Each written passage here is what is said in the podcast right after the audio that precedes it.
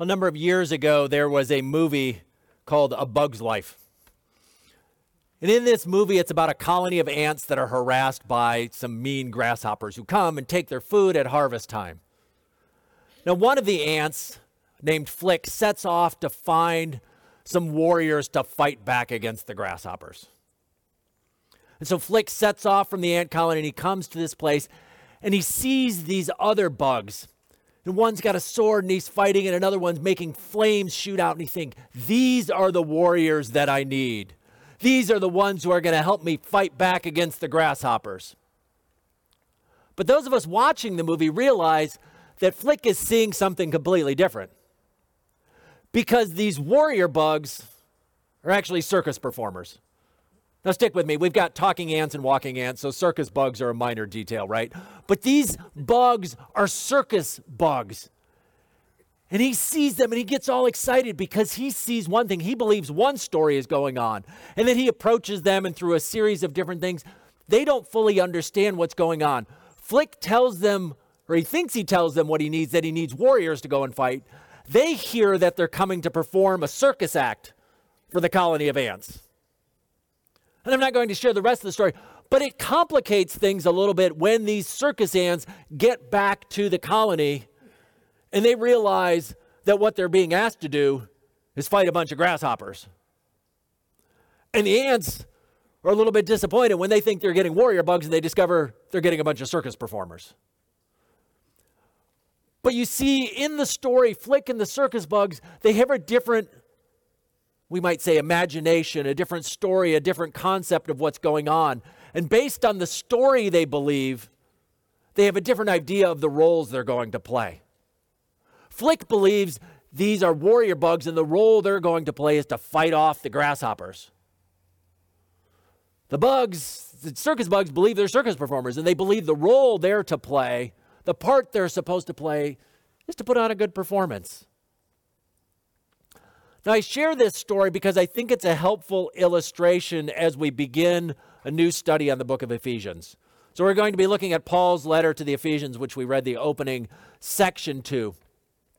And I've been reading a book by uh, Professor Tim Gombis, who works at Cornerstone here in Grand Rapids. And he wrote a book called The Drama of Ephesians. And he's not the first one, but what he posits, what he suggests in this is the book of Ephesians is a drama in which we're invited to participate. Sometimes we think of our Bible as simply a source of information, it's a guidebook for instructions. But what Gombis suggests is no, it's a story we're being invited to. And he's not the first one. N.T. Wright also wrote a similar thing. And Wright talks about how the Bible can be authoritative. And what Wright suggests is imagine that Shakespeare wrote a play and we have the first four acts, but we've lost the fifth act and you gather a bunch of Shakespearean actors together and they study and they live and they indwell those first four acts and then they perform act five based on what's happened in the previous story. And the Bible functions in some sense the same way. It's a story, it's a drama that's meant to be lived out. Some people suggest, well, the Bible's our instruction book for living, but it doesn't tell us what we're supposed to do every day, does it? I mean, we can't open our Bible and say, okay, God, should I take this job or that? Where, where's that found? God, what should I do with my money today? Well, it gives some principles and some ideas. And so, in a sense, what the Bible is designed to do, we're designed to inhabit this story. We're designed to understand the story, the narrative, the reality that we live in, and out of that reality, begin to live into that story. Now, it's going to look different. It's not a script in the sense of it tells you what to do each and every day. It's not a script you pick up and you say, here's my part. But it's a script in a sense it gives you a picture of what part you're supposed to play. Now, it will look different if you're in Fruitland or in France or in Frankfurt, wherever you're living, that role will look different. But we need to begin to understand the story that we live in. And part of what happens to us is because of our lives and all the things that happen, there are other stories that come in, and we believe we're living out one story. But what the book of Ephesians, what Paul's letter to the Ephesians says is there's another story. There's a true story, an older story, a new story that we're being invited to live into. So, what I want us to think about in, over the next several months as we read through the book of Ephesians is that idea that here's a story we're being invited into. And we're going to take time and try and rewrite and examine what are the stories we believe? What story are you living right now? What do you think your role is in the world? Who do you think God is? What do you think the world is like? All those things make a difference. If you believe it's a circus, you're going to behave one way. If you believe it's a battle, you're going to be, behave another way. If you believe it's a kitchen, whatever metaphor, whatever analogy, you're going to act, you're going to behave, you're going to live in a different way. And so, what if Paul does in Ephesians is he creates this picture and said, here's the story that we're being invited to live into.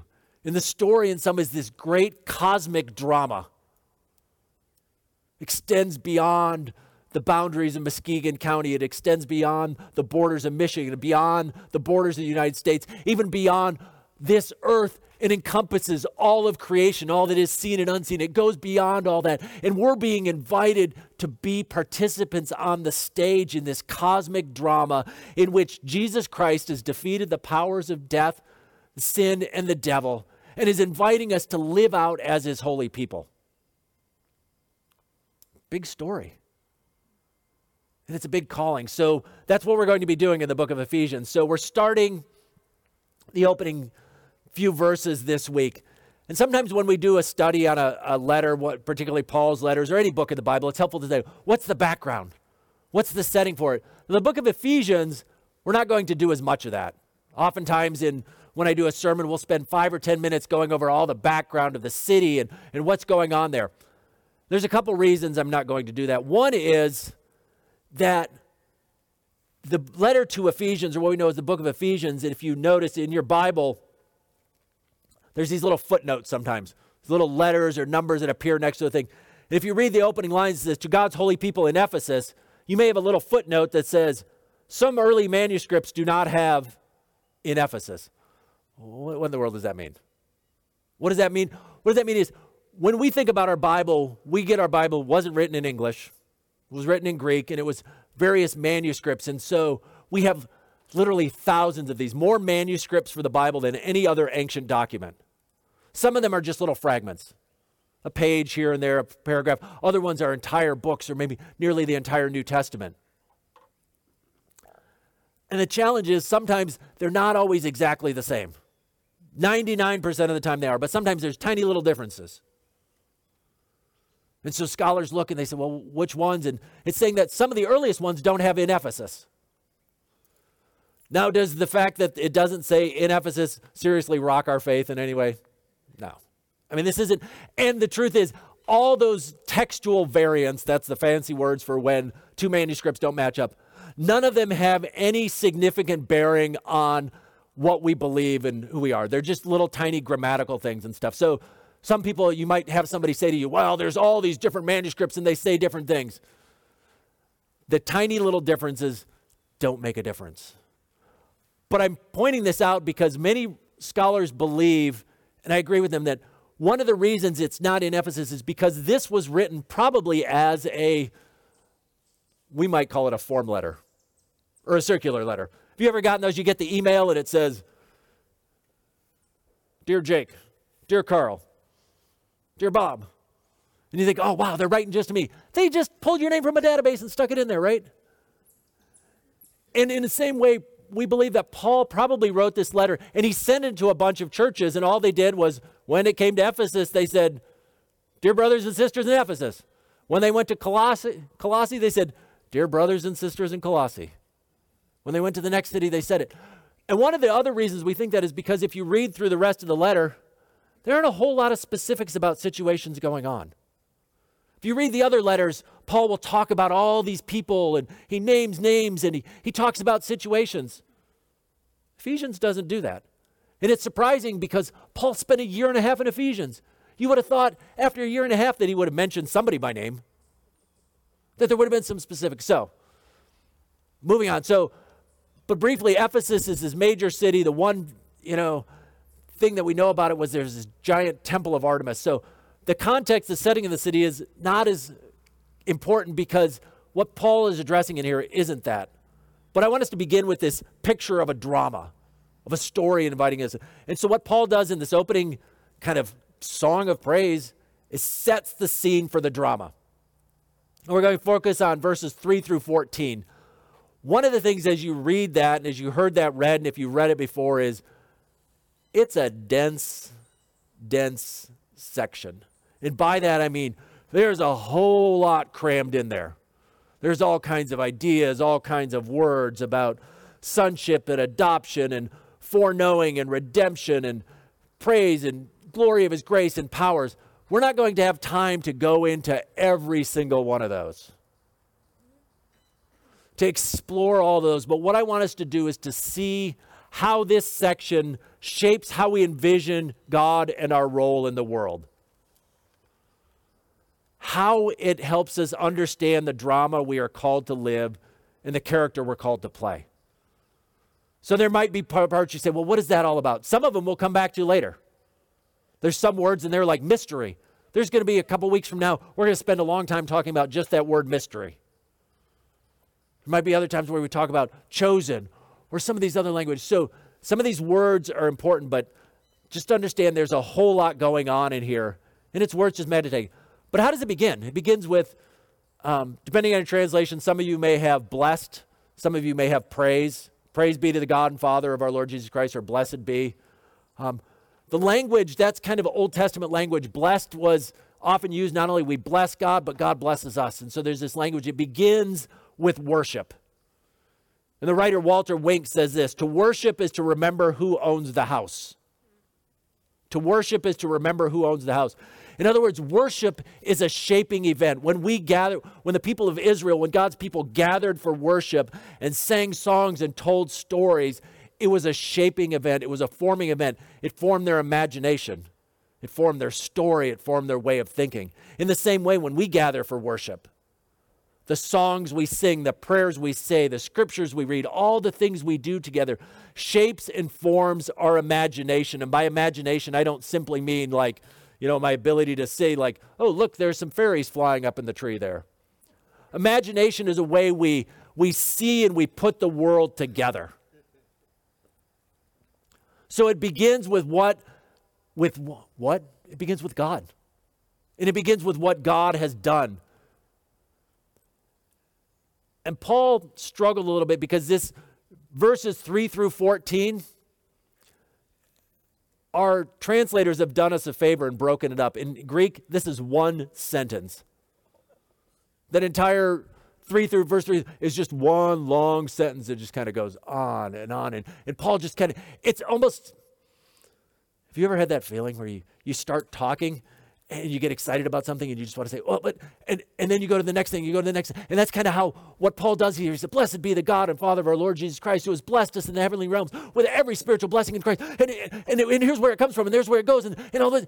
And he just goes and goes and goes because he is so excited and he wants to say, this is what it's all about. It begins with this call, and it says, God has blessed us, it says, with every spiritual blessing. By spiritual, he doesn't simply mean non physical. Typically in our, in our Bible, when, especially in the New Testament, when we're the word spiritual, means it has to do with the Holy Spirit. So these are blessings from the Spirit. Every spiritual blessing, where? In the heavenly realms or the heavenly places.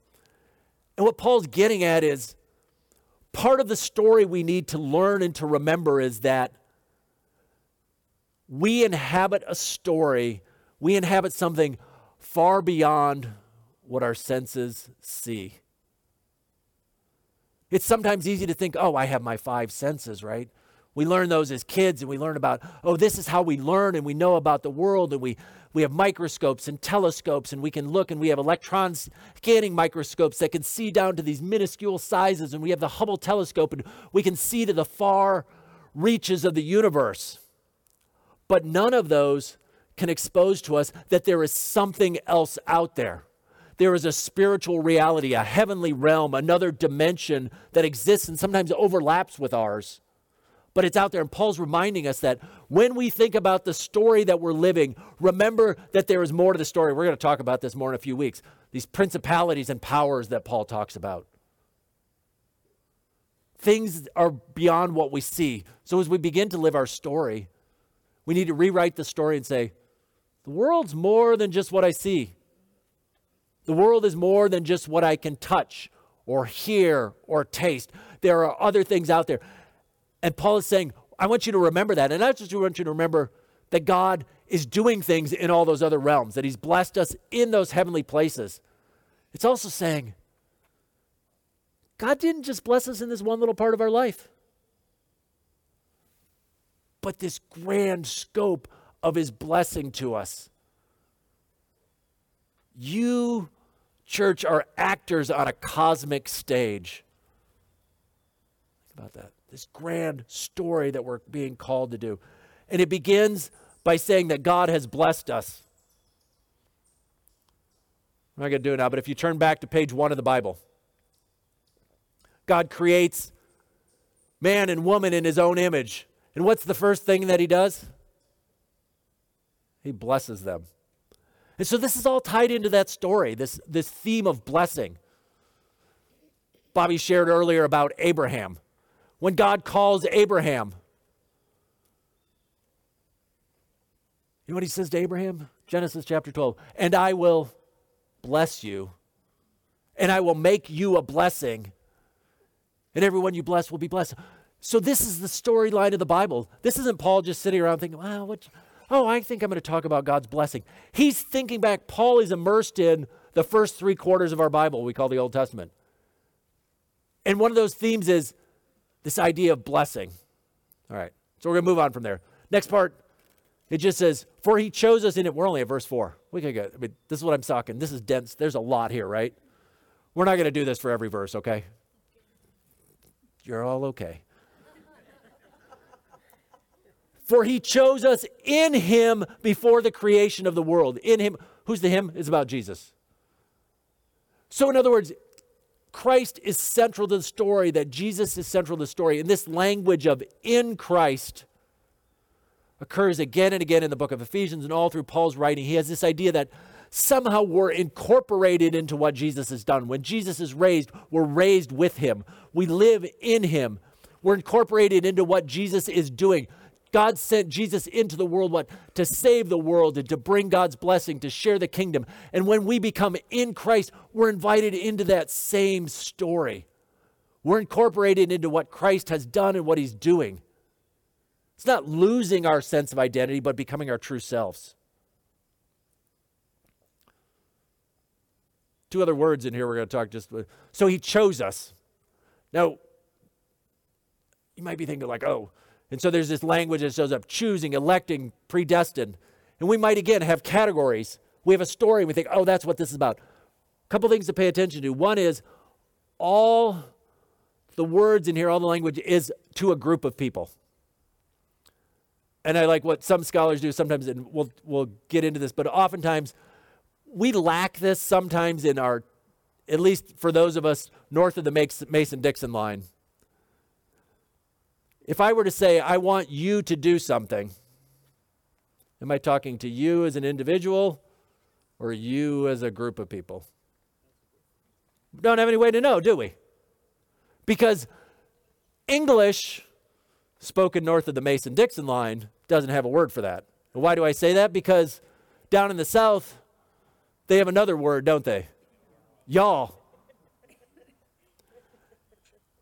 And we'll do that sometimes in the book of Ephesians because it's important to remember that a lot of times when Paul's talking, he's not talking to you, he's talking to y'all. He's talking to a group of people. So, this idea of choosing isn't about God looking and saying, you and you. He's saying, I chose y'all. Y'all were chosen in him. And the language is about this group, and it's the language of the Old Testament.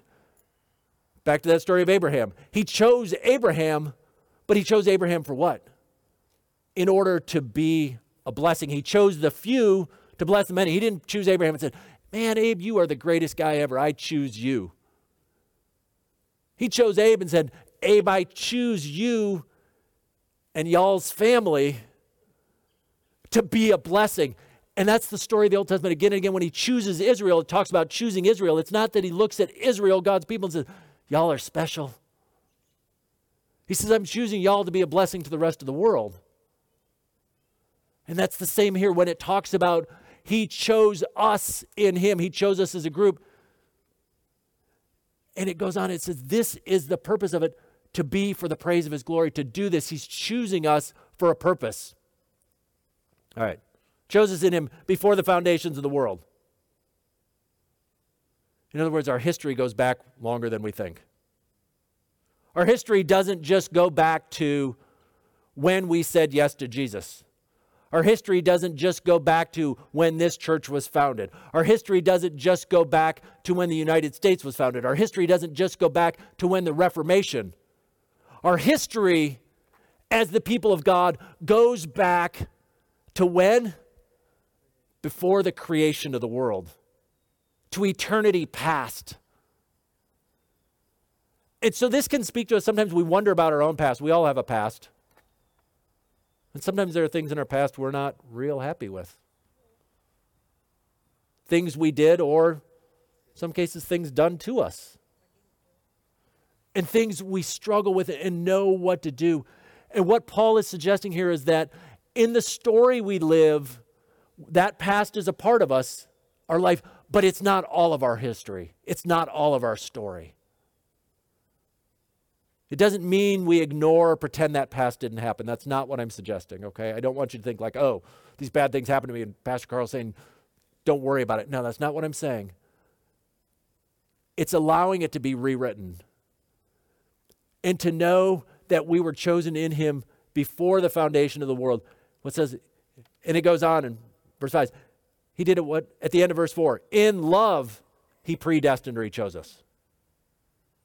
And so it goes back to that to know that in all the things we're loved. No matter all those things, no matter all that parts of our past, before the creation of the world, we were chosen in Him in love.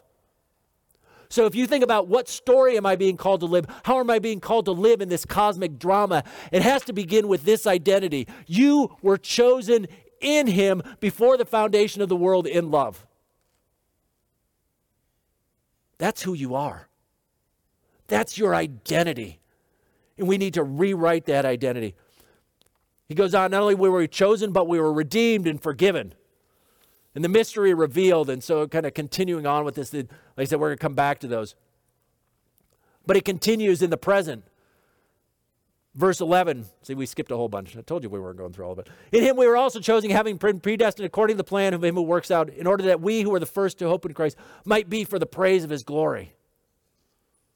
Which goes back to the first verse, or I'm sorry, verse 4. For he chose us in him before the creation of the world, what? To be holy and blameless. What I say about Abraham, that we were, Abraham was chosen, he chose the few to be a blessing to the many. In the same way, he chose us and said you're loved, but he chose us for a purpose, and the purpose is to be holy and blameless. The purpose is to be a reflection of who God is. skipping around a little bit, go back to verse 1. It says, To God's holy people in Ephesus, or your translation might say, To the saints who are in Ephesus. How many of you woke up this morning and said, I'm a saint? How many of you looked at someone in your family and said, You're a saint? But this is what Paul says this is who we are. We are saints. We are God's holy people. Does that mean we're always perfect? No. But we're, we're holy people called to be. This is who we're called to be. That being saved is for this goodness and for the glory of it. So our past is where we are. Our present is living this out, and our future, it talks about in the Spirit, is this inheritance, this glorious down payment about something that will happen in the future, our past, present, future. So this is the story we're playing. So I want us to kind of sum it up, think about three key things that I want us to think about. There's a lot we could do with this part in the drama. First is to remember our identity in Christ. As we go, as you leave here today and as you go to work or go to school or go play cards with your friends or go golfing or fishing or hunting or whatever it is you're going to do this week, and think about the story that you're living in. I want you to think about these three things. One is your identity in Christ that you were chosen in him in love before the foundation of the world. That you are loved deeply by the God who is the creator of the universe, and not just in one place, but in all things in the heavenly realms. That you have been chosen, that He looked and He saw you. That's the character. That's part of the character, part of the role you're being inviting to play. Not only that, you have a new history, or we could say an ancient history. You're part of a bigger story. Sometimes we think, ah, oh, well, my story is to get up in the morning and to make my breakfast and to do this, and I go to work and I come back home and I get this. And sometimes our story becomes really, really small. But what I want us to think about is our story is much bigger than that. We are actors, we are participants in a cosmic drama. We're on a much bigger stage. And we are God's holy people, called to be holy. So, this is how we think about our lives and how we think about a script. So, as we finish up, I want us to think about the flip side. Okay, say, okay, I get it, Carl. I, I think I get this idea. There's this big script. But what does this have to do with life? What it has to do with life is sometimes there are other stories or scripts we have been given and we begin to live out in a different way because of those. And this is what we'll try and do each week is think about some of the stories and scripts. So I think again Tim Gombis has a helpful illustration of this and saying, what if the drama you're living follows the script of consumerism? And this is what he calls having an enslaved imagination. In other words, our understanding of the world has been warped, it has been captured. And what's the script of consumerism tell you? It tells you this that your role in the world is to get more and newer things and get rid of those things we no longer find interesting. Get more and newer. I mean, that's that's the message that's out there that and how does it work? We learn the script through advertising. And what does advertising do? It works on our discontent and it offers solutions and satisfaction. It tells you, you know, I mean, do you ever see somebody using in a product in an advertisement and they take a taste of it and say, ah, yeah, that's okay?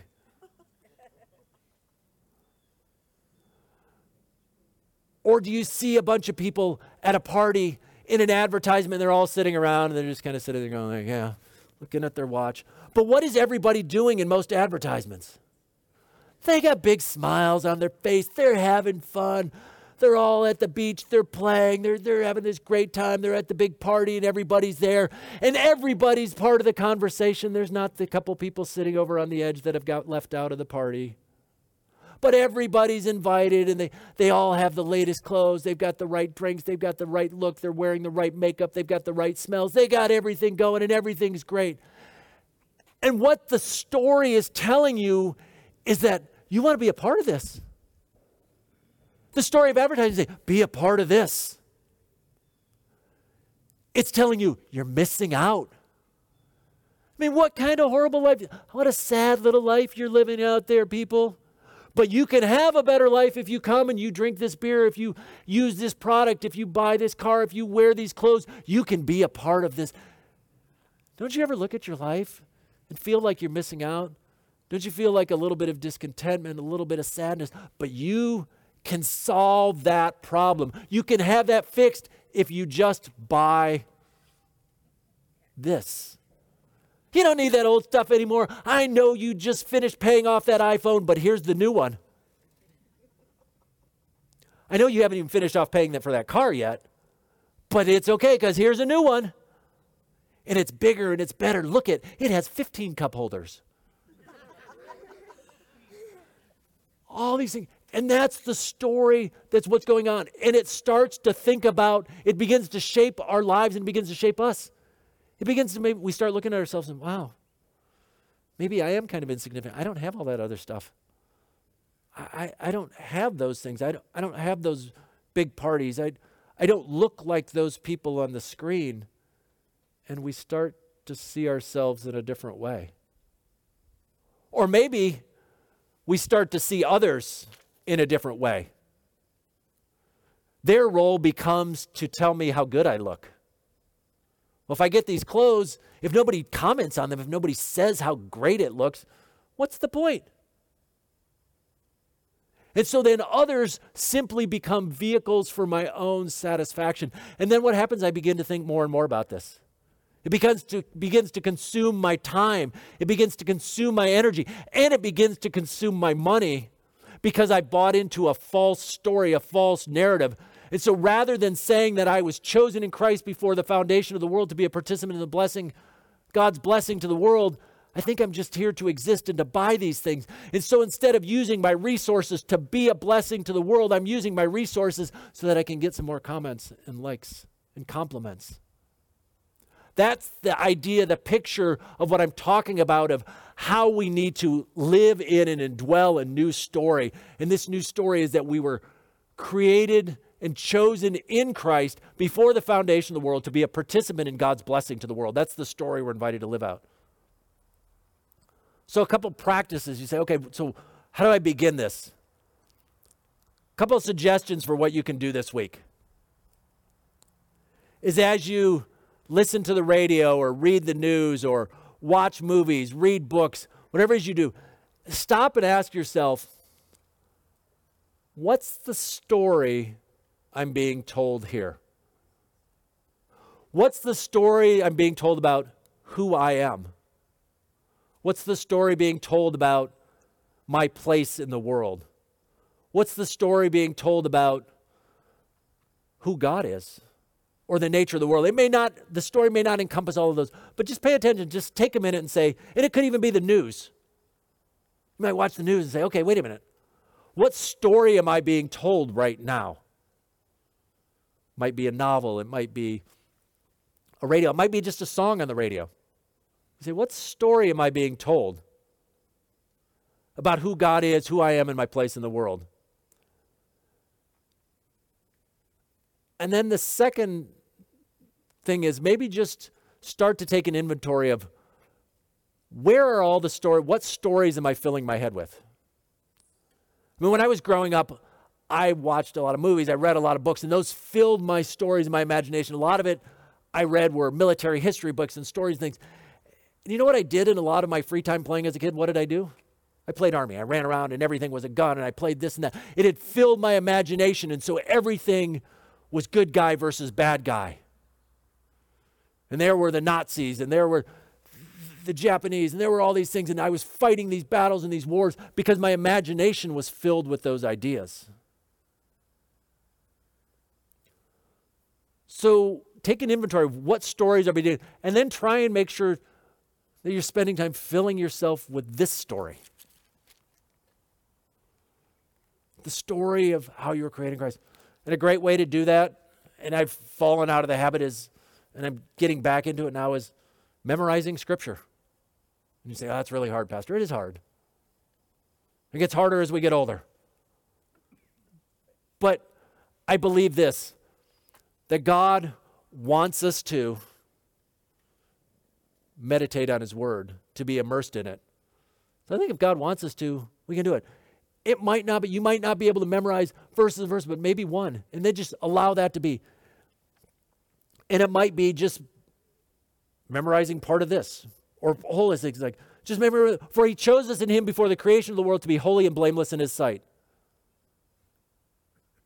what if you just had that verse in your head and you thought about it and and as you were going through the week, you said, This is the story I'm a part of. That I was chosen in him before the foundation of the world to be holy and blameless. That's who I am. I'm not who the song says I am. I'm not who this advertisement says who I am. I'm not who the news says I am. This is who I am. I was chosen in him before the foundation of the world to be holy and blameless. And let the Bible teach you the script. Let it begin, in some sense, the Spirit, Holy Spirit of God to begin to rewrite the script that you've been given. So this week, church, our job is to go out in the world and be actors. In actors not in the sense of pretending, but actors in the cosmic drama of the world. Because each of you has been chosen in Christ before the foundation of the world to be holy and blameless. Let that be our story. And may we live it and live into it. through the power of His Holy Spirit. In the name of the risen Christ, amen.